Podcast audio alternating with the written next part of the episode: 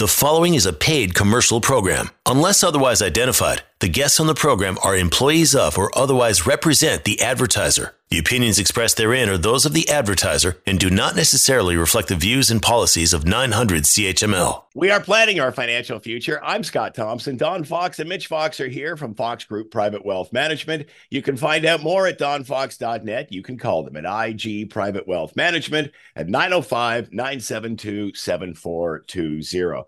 Good morning, gentlemen. Good to see you on uh, all on the weekend after the Super Bowl. You've obviously recovered. That's good to see. Or yes, should I say, should I say that? Should I say the Taylor Bowl? But we'll move on. well, I know some of the players got less airtime than Taylor Swift did. That's for sure. Yeah, you know, how do you feel if you're just a poor old lineman? You're not- But it was a great game. Any game that goes into overtime is a great game. So, uh, you know, good for Kansas City Chiefs. And I'm not sure. Is there any news on if, uh, you know, the AFC or the NFC, which is supposed to be good for the markets, Mitch? Uh, well, Taylor Swift's in the AFC, so I'm going to guess AFC was good for the markets considering she boosted the NFL by about $350 million and the Super Bowl ratings was record highs, about 123 Absolutely. million people average watching at that time. So I think it was, I think it was good for a few people. Yeah, and I think in general she's boosted the whole economy and uh, wherever she shows up to do a concert. So yeah, I, I'm going to go with that, Mitch.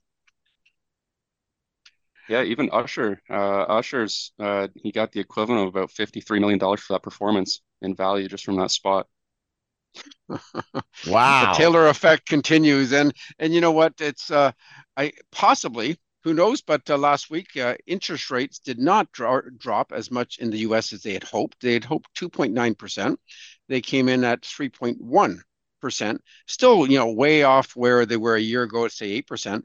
But you know what? Uh, it just kind of says the U.S. really doesn't need the interest rate drops as much as the uh, the Canadians do and they're they're not in a recession. The U.S. is doing quite well. Canada is actually hurting a little bit more, and it would you know so it may mean that we have to go on a, on a loan, basically go alone on dropping interest rates down the road, in order to help our economy, which would hurt our dollar. So, uh, but I know um, you know talking about interest rates, uh, you're talking a little bit about mortgages today, Mitch. Yeah, uh, hot topic all the time. It's the housing market, and I know a few of our analysts have, like you just said, that Canada is in a bit of a tougher spot than the U.S., and they've kind of pointed out that if there was going to be a recession in Canada, it would possibly be the housing sector that would cause it, and that would pretty much be because of the mortgages that were locked in or not locked in in 2020, 2021. And ever since COVID, there's been a pretty sizable correction in the housing market. And that's uh, that's really caused people to have a lot of stress on their mortgages and a lot on their monthly cash flow. Um, you've seen a lot of the stock markets are actually hitting all-time highs right now. And so that does mean that the markets are recovering. You're seeing the US, you have the S&P and the Dow, they've both hit all-time highs recently. The TSX isn't quite there yet, which is the Toronto Stock Exchange in Canada, but it is slowly getting there. And the housing market does typically lag both sides. So when the market goes down, the housing market will typically go down a little bit slower. And when the market goes up, it'll also typically lag that as well. And most of the reason for that is the liquidity. It's going to take a little bit more time to sell a house than it will be to sell a stock. Uh, there's lots of houses now that, take months to sell in terms of uh, getting it to someone else. But if you're talking about a stock, you, you could sell it in, in a few seconds now with technology. Yeah, definitely a buyer's market for the uh, the home side of things. A, a, a vast difference from where it was, say, two years ago.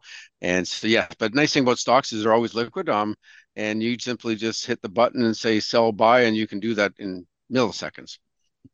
Yeah, gotta love technology, right? You weren't weren't able to do that, that back in your day, right? it's, it's still my day, Mitch. oh, how quickly Well, we anyways, forget inflate- that. Yeah, yeah. Anyways, inflation's come down significantly. It used to be eight to nine percent, and now we're we're and that's why they rose interest rates so heavily. But now you're seeing inflation. The U.S. just recently said that it it was 3.1 percent. Recently, they were expecting 2.9, but they got 3.1, which could mean that they'll keep interest rates a higher for a little bit longer. Uh, Canada, as Don mentioned, said that they probably will lower interest rates a little bit more aggressively because they have to, just based off of the structure of mortgages, not being able to lock in for 25 years for the US, they can. So the US kind of has an advantage in the terms of a housing market compared to the Canada Canadian side. But you are also seeing fixed rates come down. And in the last six months, mortgage rates have gone from about 6.35% for a five year fixed rate to 5.5%, which is a pretty good amount uh, change there just in the last six months. And that's even without rates coming down. And so you're seeing that because fixed mortgage rates are forward looking. Um, they are thinking, well, where are rates going and how can we remain competitive with our competitors? um, compared to a variable rate. A five-year variable six months ago was 6.8, and it's still about 6.8. So they're going to rely on interest rates being lowered by the Bank of Canada, and that just it just hasn't happened yet. It, it they're hoping that it's going to happen this year, and they're very projecting that, and that's why you're seeing the fixed ones come down. But you're really not seeing that on the variable side yet. But um, to qualify for a mortgage, the stress test is about 7.85 to 8.8% just to qualify for a mortgage right now.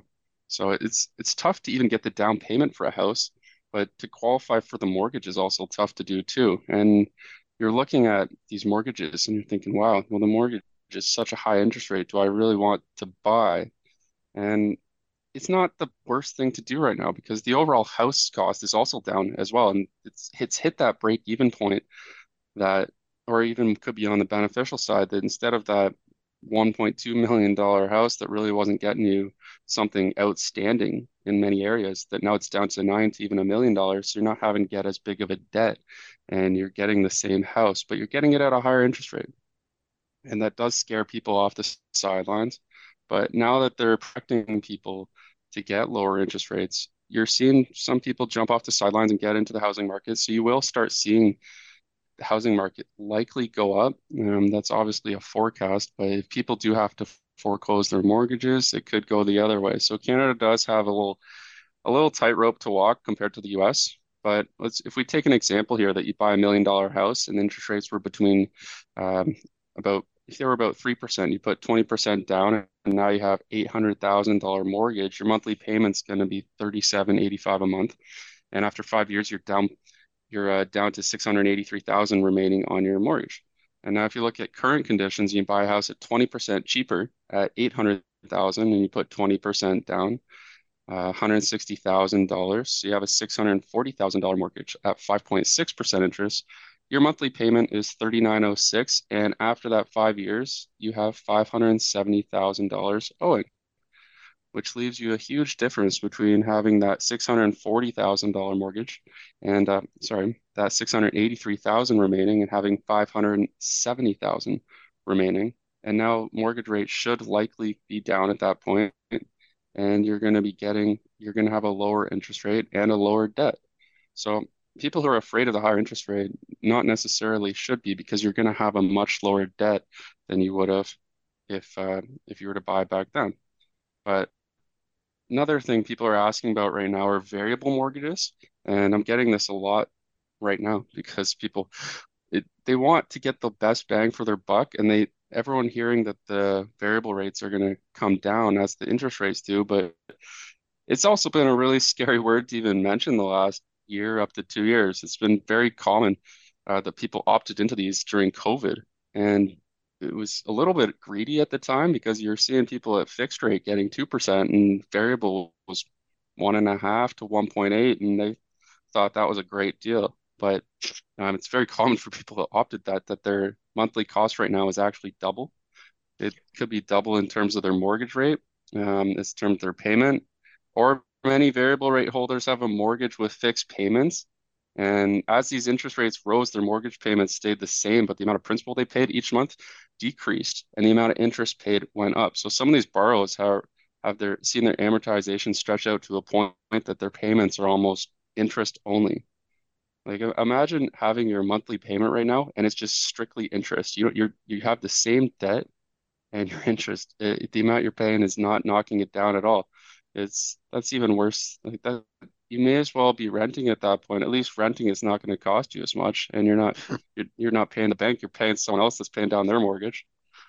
yeah, it's amazing how things have changed. You you go from uh, this like party going on where everybody was lining up to buy overpriced houses with low interest rates, and now it's actually a good time to look at buying.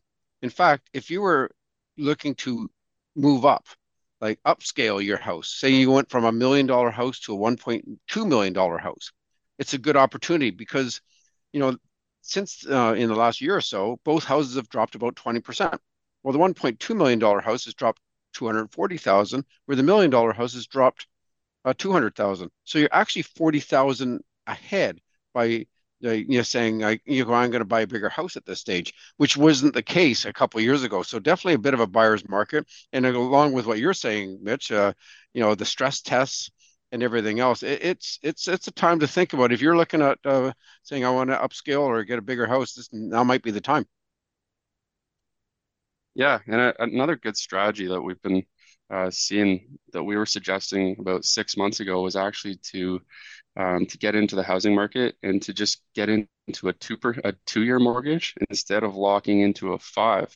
And so if we take a million dollar house and you put 20% down and have that 800,000 in both of these scenarios for your mortgage, uh, one strategy people should consider, like I said, was taking that two year fixed rate and they're going to be higher um, than a five-year fixed rate. But after that two years, if you lock into that, you're going to get a much lower rate just based off of that the fixed year rates are going down right now.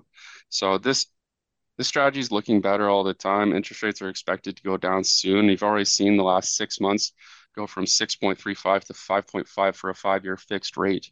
So if you were to lock into an $800,000 mortgage six months ago at 6.35 versus locking into a five and a half interest rate, um, $800,000 right now, the monthly cost difference is $357 a month, which is about $4,300 a year. And over those five years, that's $21,420 just by having that 0.85 difference in your interest rate. So this is why we haven't been suggesting locking into a five-year fixed right now. It just it just isn't the time to do so. And it, with the proper advice, you're going to save thousands. Um, clearly, if you just waited about six months, it'd be about 21,000 in savings. So people who are sitting on the sidelines, um, being patient are are kind of paying off right now because they're they're not locking into that rate. But the example that I wanted to mention was locking in for two years instead of five. So if you lock in for five years at five and a half, five and a half percent, and in five years your mortgage of eight hundred thousand is worth at the end 718,000. Example two, you lock in for two years at 6.19, and then you lock into a three year at four and a half percent, which is not unreasonable to think we get there. They're expecting 100 basis points reduction for the second half of 2024 and 100 basis points sometime in 2025. So that'd be about 2% lower. So we could see a three year uh, fixed rate get to 4.5%. I don't think that's unreasonable. And so if you do that for two years at 6.19 and you do three years at 4.5, the balance of your mortgage will actually be 711,000. So just from having some strategic planning in your mortgage right there, the same mortgage start. So right now, it would be about $7,000 in difference just by having some mortgage planning, which hasn't been exactly something common to plan for um, up until COVID when rates went dramatically down and then post COVID rates go dramatically up. It was mm-hmm. pretty pretty standard that okay, well here here are the rates and where you can go five year or you can go short term, you can go variable, you can go fixed.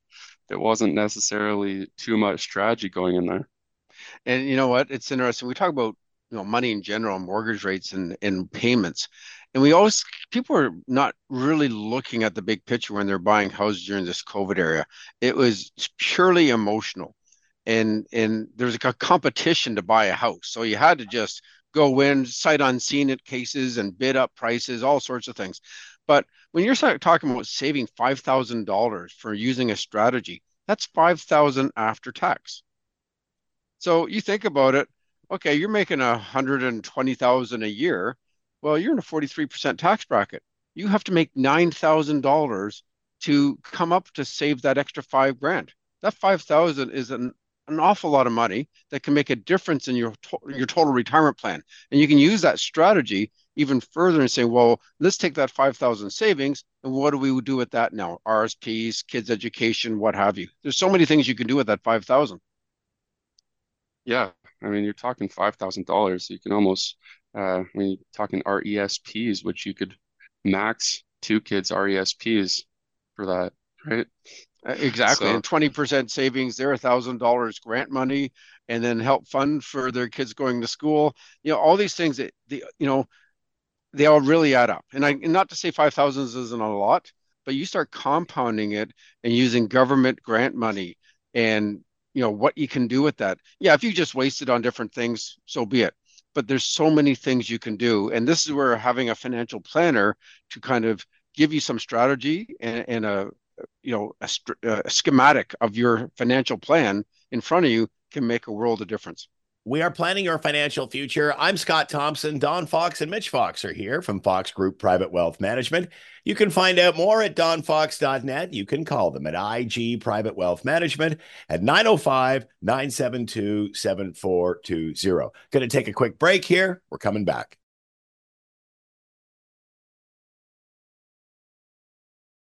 You are listening to a paid commercial program. Unless otherwise identified, the guests on the program are employees of or otherwise represent the advertiser. The opinions expressed therein are those of the advertiser and do not necessarily reflect the views and policies of 900 CHML. We are planning our financial future. I'm Scott Thompson. Don Fox and Mitch Fox are here from Fox Group Private Wealth Management. You can find out more at donfox.net. You can call them at IG Private Wealth Management at 905 972 7420. The big question to RSP or not? Yeah, it's uh, it's kind of funny. You you go back in history, and it, there'd be ads in the on the news and TV, radio, newspapers all over, and all RSP ads this time yeah. of year. And you're not seeing that this year, or actually, for that matter, the last few years. And really, why would you ignore an RSP? Well, you know what? There's both sides to this. I'm actually going to go on both. Should you get an RSP or shouldn't you? And there's a lot to consider. First of all, let's do what an RSP. What is an RSP? It's really a tax deferral vehicle. You save tax now, you pay tax later. That's it. It's pretty simple, you know. And we, I know we get caught up in the name, Reg, registered retirement savings plan. So everybody thinks, well, it's just for our is for our retirement. It, yes, it could be for that. And so it does save tax at your tax bracket. So whatever income you're at, you you save tax at that. So if you make, say, between 100 and 150, for argument's sake, you're likely in about a 43% tax bracket. You put 10,000 into an RSP, you save $4,300. Okay, very straightforward. But of course, when you pull the money out of the RSP, it's then added to your income, and it could be added to your tax bracket at that time. That is really what it is in a nutshell. But it makes a lot of sense. And nice thing is, is both any gains on your investments are sheltered so you don't have to pay tax on an annual basis. Great from a deferral. So if you're young, you can put money into these and you're investing those funds, and you do not pay tax on any of the growth until you start to pull the funds out. And likely, the idea on paper is you might be in a lower tax bracket. Of course, that's not that's if you're not working with the Fox team, right, Mitch? Exactly.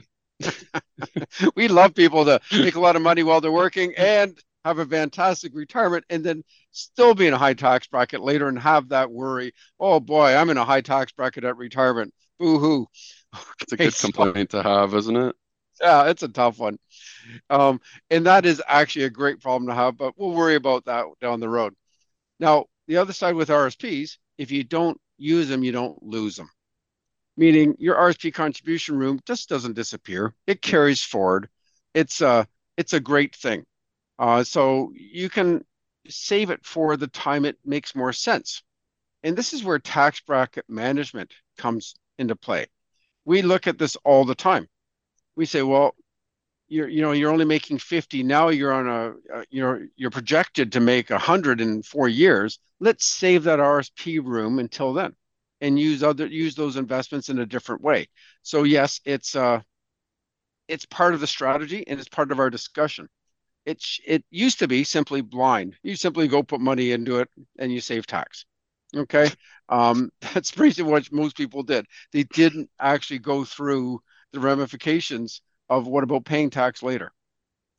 So yes, but I do find I do I do find that the RSP, like especially for novice to beginner investors, is kind of the first account that anyone mentions. It really isn't the TFSA. It definitely is not the first home savings account because it's so new. And a lot of them are saving it when they're just starting at 30 to 40,000, maybe 45. And they're not really necessarily taking advantage of that big impact of having the tax bracket management that you're talking about. And now that a lot of these people I'm referring to are typically in the first home savings account bracket, now they can actually utilize that because it's basically free RSP room. Mm-hmm. So um, I do find that it's the first account people think of as the RSP. And speaking with us, it's usually we usually recommend the other ones because they are beginning and they have that low salary to start. Yeah, for a younger person out of university, first job, right. few right. years in, absolutely, there's a lot of advantage of the first-time home buyer savings account, which again was just new in 23. So now we're looking at 24, and yeah, it, there's a lot of advantages. That's actually one of the competitors of an RSP. Again, a good problem, but uh, and they both um, do earn compound interest. So, like we talked about, any of the growth you see this compounding effect of money. And as Einstein says, you know, one of the gifts is compounding effect of money. It's it's it's it's absolutely incredible. Now the opposite also happens: the compounding effect of debt. And we all talk about the compounding of savings, but debt works the same way. And if you're not paying your bills, you start to see your debt get out of control. So again, there's it's a double-edged sword, compounding effect of money. We obviously like to be on the saving side of that. Um, this is actually a huge reason to have RSPs. And this is a kind of a throwback from the pension era where most people had pension plans. Your savings are protected against creditors, period. So if you go bankrupt, they cannot go after your RSPs. Your other accounts aren't that way yet. Okay, they may make provisions for the first time home buyers, the RESPs, the tax free savings accounts, but I know the RSPs for sure are are creditor protected. And the reason is it's like a pension. You put money into them and they do not want somebody to, to not be able to, you know, eat while they're in retirement. So if you were a teacher, for example, a police officer, they could never go after your pension. So they took those same rules and they applied them to RSPs. And that's great. That is one excellent rule. We're not suggesting a lot of people go bankrupt, but at the same time, you just don't know. There's things that go on in life. Life gets in the way, and maybe it's not even your fault, but certain things happen. So, at the end of the day, that is a great perk for an RSP. Um, and there is lots of RSP options. You know, it's kind of funny. We go way, way, way back to again. If you said Mitch, my day, and people said, "What is your RSP paying?" And I'm going, "Okay, well, an RSP is a shell. You can put any investment you want into that shell. You can have, and normally what they were considering back 30 some odd years ago is a GIC. So what is your RSP paying really meant? What is your GIC paying? What interest rate that you'll put inside an RSP? Now, of course, most people are way more sophisticated than that now, and they're looking what investments can we have inside the RSP and what's the best investment strategy. Funny enough, though, we're still getting the question on tax-free savings accounts. What is your tax-free savings account paying? And it's the exact same. You can have any investment you like in there, but we do hear that off an awful lot. And again, kind of the reason is the name, tax-free savings account. They still, there's a lot of people still think it has to go into a savings account. It really should be called a tax-free investment account. So again, lots of options with RSPs. Uh, number six, you can choose self-direct or manage your own um, investment strategy. Good and bad with this. Um, we've seen a lot of people blow up their RSP, blow up their TFSAs, blow up a lot of things because it's we're, I, I always say we're we're probably not in our DNA is to be good investors because we got it's kind of like the people in COVID buying houses. It it was a it was just this emotional driven what we do if we don't get it now it's going to go up even more next week. We better buy now. And they're bidding up the prices. That happens in the stock markets too. And people all of a sudden, we've seen many different everything from crypto to marijuana stocks to uh, tech boom, te- Japanese, Asian stocks, you know, and they all have their cycle, but some of them don't ever get back, you know, depending on what you buy. So being a self-directed investor is not as easy as it looks. And so usually people are choosing a money managed product, whether it could be an ETF, an exchange traded fund, which there's no manager manager, but you're buying the whole market, or you are buying a managed product where you have a fund manager and they're buying and selling stocks.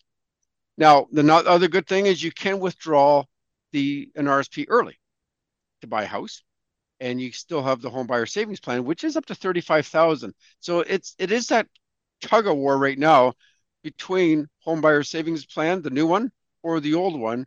And depending where you are in the home buying, you know, it, still it might be better on the using the old plan um, because you may not have enough money uh, under the new plan. So this is uh, uh, something you should speak to your financial planner about.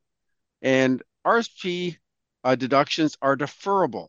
A lot of people don't know this.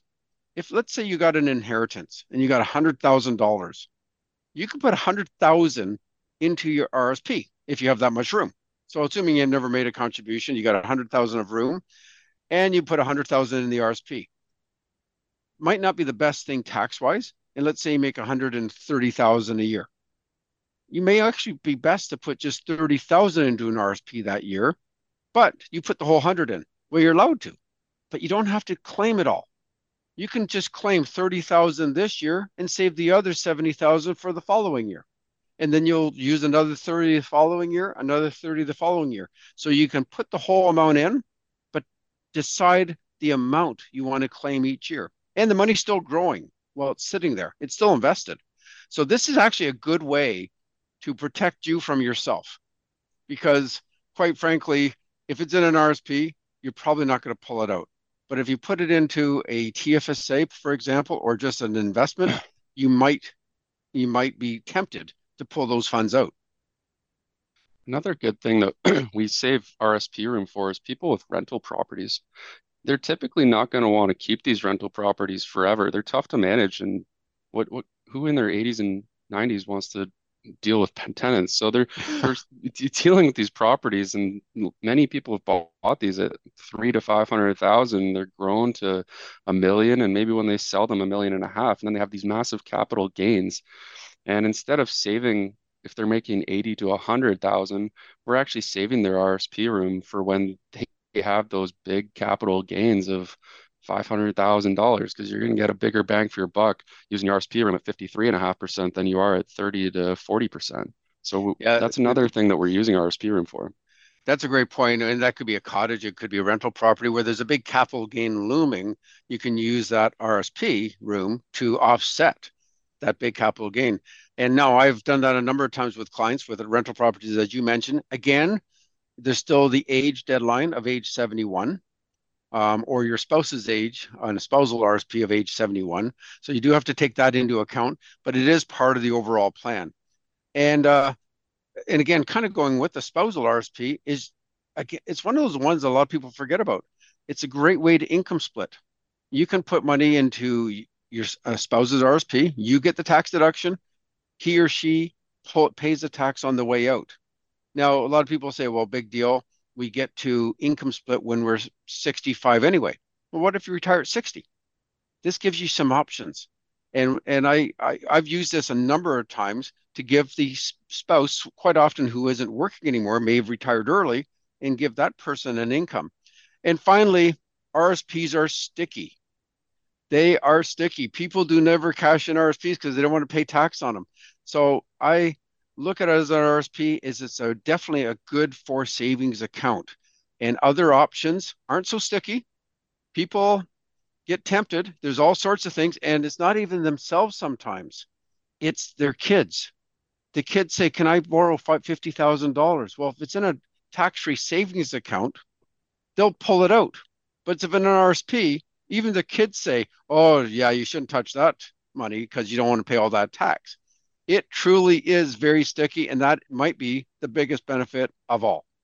We are planning your financial future. I'm Scott Thompson. Don Fox and Mitch Fox are there from Fox Group Private Wealth Management. You can find out more at donfox.net. You can call them at IG Private Wealth Management at 905 972 7420. Going to take a quick break here. We're coming back. You are listening to a paid commercial program. Unless otherwise identified, the guests on the program are employees of or otherwise represent the advertiser. The opinions expressed therein are those of the advertiser and do not necessarily reflect the views and policies of 900 CHML. We are planning our financial future. I'm Scott Thompson. Don Fox and Mitch Fox are here from Fox Group Private Wealth Management. You can find out more at donfox.net. You can call them at IG Private Wealth Management at 905 972 7420. All right, Family Day weekend coming up, uh, uh, or as it approaches, conversations you should be having with your 20 year old. Is this going to go, is this going to end up in a bun fight? well,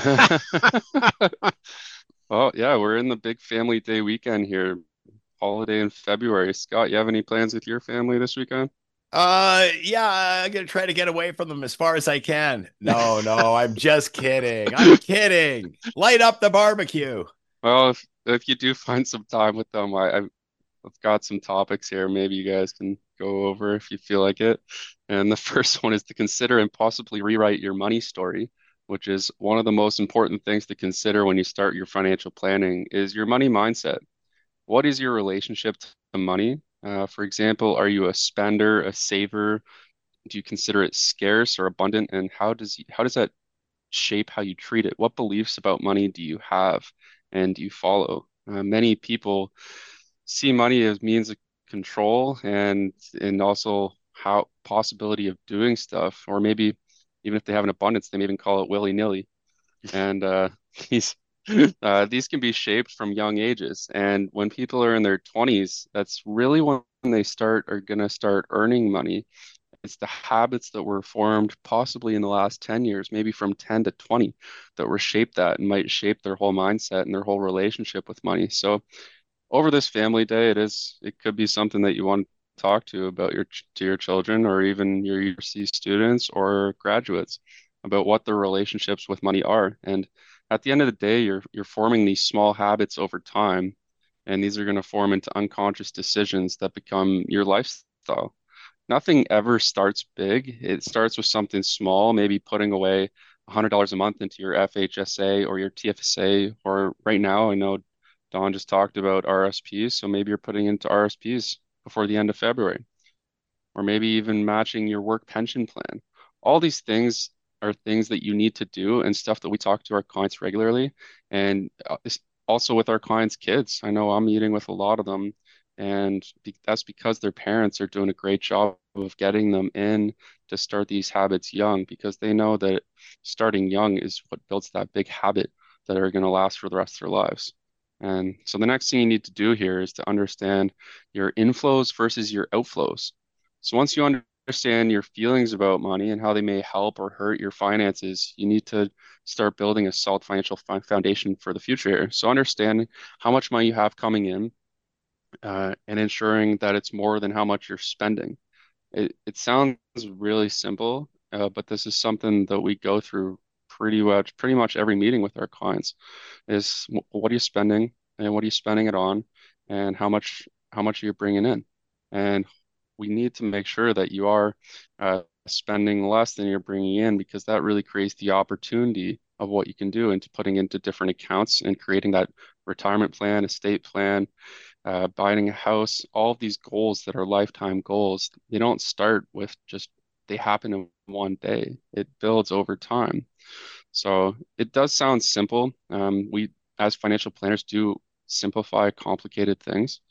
And sometimes it's tough to really rein in the spending. But if you're looking just at the US right now, they topped $1 trillion last year in, um, in total credit card debt. Like that, that is an absolute ton of credit card debt. And that just means that their outflows are not not overcoming their inflows. They're not hmm. making as much as they should, right? So a trillion, have to, trillion. That is an awful lot of money. You can't even can't even imagine what a trillion is. So yes, that is uh, that's a lot of credit card debt. It'd be pretty cool to see a trillion dollars in cash just in a safe, and then if you showing a photo to this to like someone and be like, "This is all of Americans' debt." like that's it just would, crazy. Yeah, it would be massive. It would fill lots of football stadiums in cash. So that is a lot of debt. And you're right. You know what? Um, funny enough, uh, credit card companies are, are doing quite well financially. Shocking. Absolutely shocking. I'm I'm sure uh, I'm sure Taylor Swift's on her way to a trillion dollars as we say this. So who knows? but it, I know it can sound tough to really stop buying what you're buying and to put money away, but I mean, it, if you're really thinking about it, if you can, instead of spending $200 going out and going out for dinner and having drinks or whatever with your friends, I'm sure you can have fun for $100. And the next day, you're, you're going to probably have just as much fun thinking about it. And you can put that $100 towards a TFSA and RSP, and that's really going to grow. Um, so if you were to put away $200 a month for 10 years, so if you started at age 20 and you did $200 a month for 10 years, all the way to age 30 and then you just you stopped. You absolutely just stopped completely which we don't recommend but for this example i'm going to just show you the power of doing this um, versus starting at age 30 and putting it away for 30 years. So you've put it away for three times more. You've put away $72000 versus putting away $24000 at age 60 your $24000 would be $213000 and at age 60 that 72000 would be about $217,000. So you put in three times less and you have roughly the same amount. And that's just how things work. The compound interest is your best friend. I know Don just said this, but it really is. And just starting young, and I know it's family day weekend, so maybe mention it to your university students or or any of your young young adult children that hey, you know what? I know you're maybe making some money here and you're having fun, but let's let's make sure you're putting some away too, so that you can have some money for stuff and maybe not living in their house till you're 40 that's a good that's a good com that's a good conversation for you to bring up just usually when they're asking for the car keys or some money maybe yeah, yeah, or or, or fifty thousand dollars. there you go. All right, we are planning our financial future. I'm Scott Thompson. Don Fox and Mitch Fox are here from Fox Group Private Wealth Management. Find out more at donfox.net. Call them at IG Private Wealth Management 905 972 7420. Quick break. Our last segment coming up. You are listening to a paid commercial program. Unless otherwise identified, the guests on the program are employees of or otherwise represent the advertiser. The opinions expressed therein are those of the advertiser and do not necessarily reflect the views and policies of 900 CHML. We are planning our financial future. I'm Scott Thompson. Don Fox and Mitch Fox are here from Fox Group Private Wealth Management. You can find out more at donfox.net. You can call them at IG Private Wealth Management at 905 972 7420. All right, ending the show with reasons not to RSP this season. yes. And you know what? It, this is confusing. I just finished going over reasons why to contribute to an RSP. Now I'm going to go reasons not to. And it's that's what's hard when you're a, a consumer and you are simply Googling different things and you're trying to get advice based on people's opinions. Even this was confusing when I read it. So first of all, number one reason, first first home buyer savings plan, the FHSA. That is new. This came out last year, as we talked about. And it is really a combination of an RSP contribution on the way in, where you get a tax deduction, and a TFSA on the way way out, where you don't have to pay tax at all, and you don't have to repay it, unlike the home buyer savings plan in the past. Fantastic account. We've talked about them before. So, but you do have to qualify. So, if you do qualify for this, um, meaning you haven't owned a home for the previous four years or never owned a home at all, um, yes, this is a good reason not to put money into an RSP. And again, the limit is eight thousand uh, dollars. If you this one here is kind of interesting. If you don't already have an emergency fund or other investments that are liquid, well, I read this. I'm thinking, well, an RSP is actually not a bad emergency fund. If you become unemployed and your income is now dropped, now you can pull money out of your RSP, take funds out at a lower tax bracket. So there is occasions where an RSP is kind of an emergency fund. Not that we like to think of it that way, but it's fantastic unemployment insurance. But on a normal way, uh, yeah, you you may want to keep some cash around just so you don't go into debt. And that that's you know everybody's got a different figure. That might be four thousand. It might be ten thousand. It depends on your lifestyle. Now, number three, if you make roughly $100,000 or less, you maybe should look at TFSAs or the FHSA. And yes, there is some truth to that. Maybe the TFSA might be better. Uh, maybe saving your RSP room for later would make some sense. And we talked about that earlier in the show. It's always that debate. So there's competing investment products, the TFSA, RSP, and the FHSA. What is the best solution for you? Uh, don't do this by yourselves, folks. This is this is difficult to figure it out, and there's you've got to bring out your tax return. You have to look at your potential income. Lots of questions go through, but I would suggest, you know, 100,000 or less, eh, maybe you're in a 30, you're still in a 33% tax bracket. Most people are in a 33% bracket or less later when they retire. So potentially, um, you may not want to make an RSP contribution. But uh, as we talked about earlier, it's um, saving money for a big uh, tax on a capital gain. Then you may want to save the RSP room for that. So there is something to be said about that. Um, so if you're not in a high bracket, 100,000 or less, you may want to consider the other other products. Here's one here. Uh, if you plan to simply spend the extra money from an RSP, you shouldn't do one. Well, that one I totally disagree with. Okay, because why not put money in RSP and, and blow? At least you got some money invested. Because a lot better than just simply blowing the money and not putting money away. So this is kind of odd. But yes, I think the gist of this was simply yes, you should maybe think of the RESP for the kids or saving or paying down debt. So there's a lot of better avenues, but at least an RSP is forcing you to save. Um, number five being you have unpaid debt. Pay down that debt first and then start to save later. Yes and no.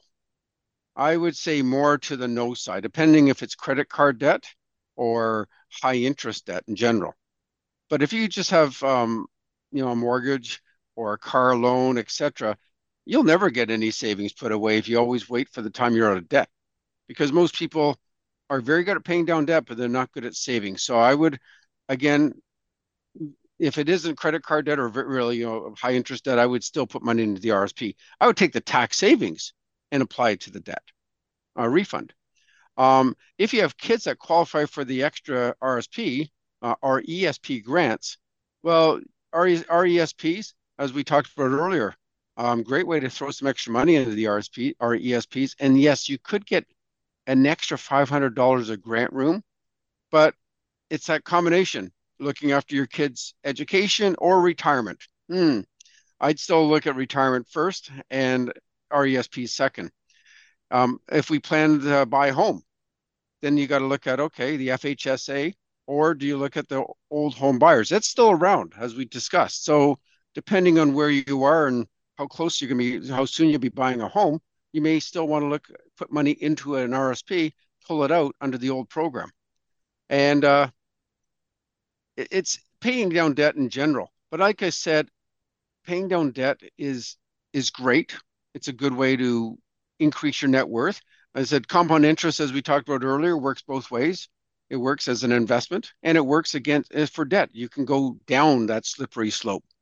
But having a strategy, having an actual plan, what should you do? RSPs, TFSAs, RESPs, there's so many acronyms, but what do you do?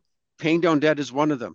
But the whole idea is having an actual financial plan, and that will dictate should you or shouldn't you RSP this year. One size doesn't fit all. All right. We have been planning your financial future. I'm Scott Thompson. Don Fox and Mitch Fox have been here from Fox Group Private Wealth Management. You can find out more at donfox.net. You can call them at IG Private Wealth Management at 905 972 7420. The preceding was a paid commercial program. Unless otherwise identified, the guests on the program are employees of or otherwise represent the advertiser. The opinions expressed therein are those of the advertiser and do not necessarily reflect the views and policies of 900 CHML.